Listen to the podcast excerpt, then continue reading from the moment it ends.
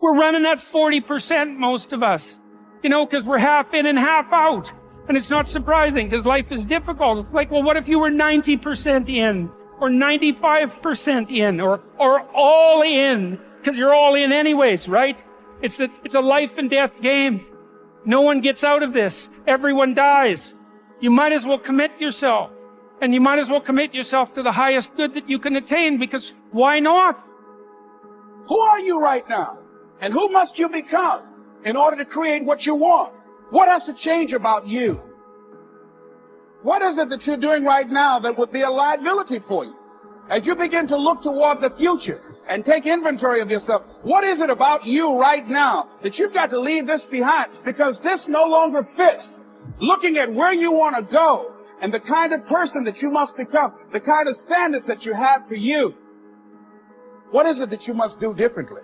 Every day, you have to actually take an action that moves you forward.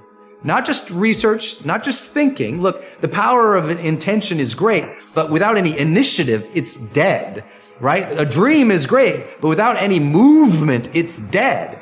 You have to be moving towards every day. You can send an email every day. You can make a call every day. You can write something every day. You can create something every day. You can contribute something every day, but it has to be daily. Otherwise, it will never become actualized. How did you create a habit? Practice. You practiced it. So the second way of changing a program is practice a new life if you don't like the one you have. You have to be prepared to take any and every opportunity that's presented to you. All right. Nothing's just going to happen. You know, everybody say it's all on you. It is all on you. There's other people that can educate you and help you, but you take these different experiences that you learn that stick with you. I mean, you may not remember a whole lot when you were four years old, but there's certain memories. There's certain things. You can use them to either harness you to greatness or you can use them to kind of just keep you where you're at. And most people are just satisfied with at. There's always a next level. Your definition of greatness and what you want to achieve could be totally different than somebody else's. You know, we always say no one wants to be first, okay, because they're afraid of the consequences that come with doing something first. It is time for you to stop wandering in the wilderness and start focusing on the journey at hand, pushing yourself forward and working as hard as you can is only a fraction of what this journey is going to be all about. There's no magical first step. You're so worried about the first step because you think that there's some like magical auspicious first step. That noise. Do something. Create. Get out there. Try. So as you begin to look at this decade and affirming that this is your decade, as you set goals that will make you stretch, that will bring out the best in you, as you begin to remove the negative, toxic people from your life, as you decide to take some chances in life, and that's one of the things that's very important. This God said, if you're not willing to risk, you cannot grow. And if you cannot grow, you cannot become your best. And if you cannot become your best, you cannot be happy. You can't be happy. What else is there?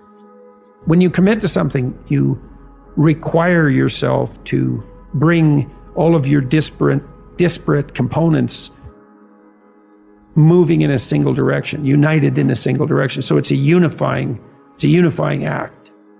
And then once having been unified, well, then you can bring that unity to bear on a variety of different tasks. But you have to bring it together first.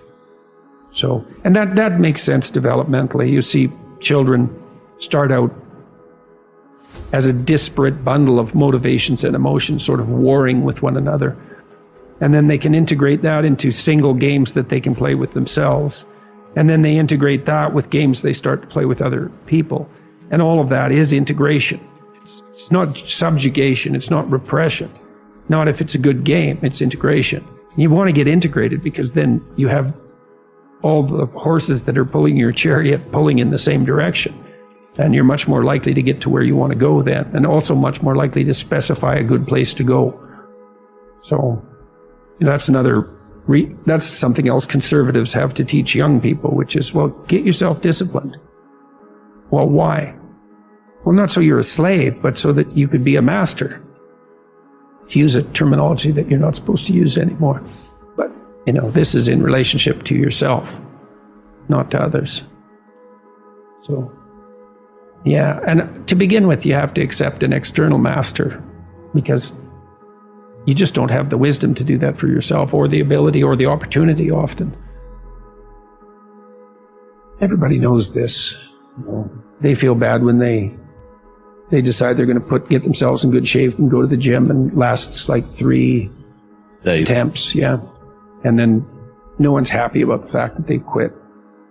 And they berate themselves for it. And we know that we need to go through a disciplinary process. And we need to subjugate ourselves to a disciplinary process. That's part of the problem with the constant harping about the, you know, oppressive patriarchy.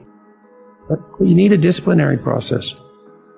So, well, that's just oppression and slavery. It's like, no, it's not. No more than a game is. No, not a good game. A good game isn't oppression and slavery. Take full responsibility for your life. Accept where you are and the responsibility that you're going to take yourself where you want to go. Someone said we have two primary choices in life. We can either accept conditions as they exist or we can take the responsibility to change them. See, a lot of people want to exempt themselves from taking responsibility. All they want to do is talk about the problem. Every time you see them, they'll tell you their story over and over and over and over again. No, no. You want to take responsibility for your life. I got me here, I can get me out of this. And I'm getting out. I'm not going to be a volunteer victim. George Bernard Shaw said there are two kinds of people in life. You know, he said those that make things happen, those that watch things happen, and those that don't know what happened. And he said the people that get along in this life look around for the circumstances that they want, and if they can't find them, they make them. They create them. So part of beginning to get unstuck, you've got to decide that the behavior pattern that you have adopted doesn't work for you. You've got to change your strategies, and changing your strategy means reinventing your life recreating you, and you have the power to do that. You can decide that you're going to change, that you're not going to be a wimp. You can decide that I'm going to live each day as if it were my last.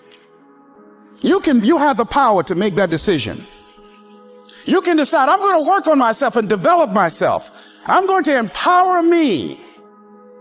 And all of these things that are happening to me right now, they're just temporary inconveniences. They're not stronger than I am. I'm in charge here. Persistence is self discipline in action. Your ability to persist in the face of all setbacks and temporary failures is essential to success in life. Napoleon Hill said, Persistence is to the character of man as carbon is to steel. The primary reason for success is persistence, and likewise the primary reason for failure is lack of persistence, quitting too soon. There is a direct link between self discipline and self-esteem, each time you discipline yourself to do what you should do when you should do it, whether you feel like it or not, your self-esteem increases. This, why there is direct relationship between self-esteem and persistence. Each time you persist and force yourself to continue on, even when you feel like quitting, your self-esteem goes up. Each act of self-discipline strengthens every other act of self discipline. Every act of persistence strengthens every other act of persistence. When you discipline yourself to persist over and over, you like and respect yourself more and more. You become stronger and more confident. Eventually, you become unstoppable. Persistence is its own reward. Every time you force yourself to persist on a task, whether it is large or small, you feel happier and better about yourself. When you go the extra mile and do more than you are paid for, or more than is expected, your self-esteem goes up. You feel more powerful and in greater control of your life. In your career, when you go the extra mile, you put yourself on the side of the angels. The primary difference between winners and losers in life is simple. Winners never quit, and quitters never win.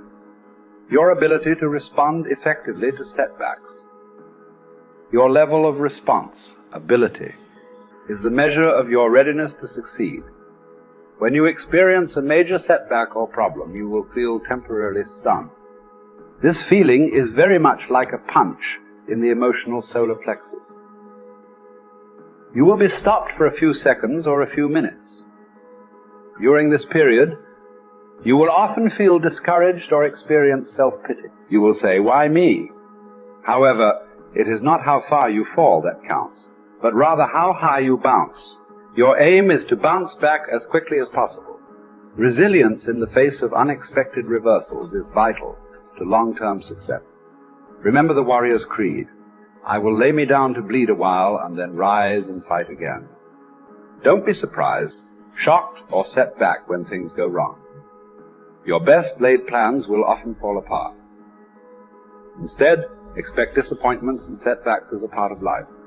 Take a deep breath, pick up the pieces, and continue onward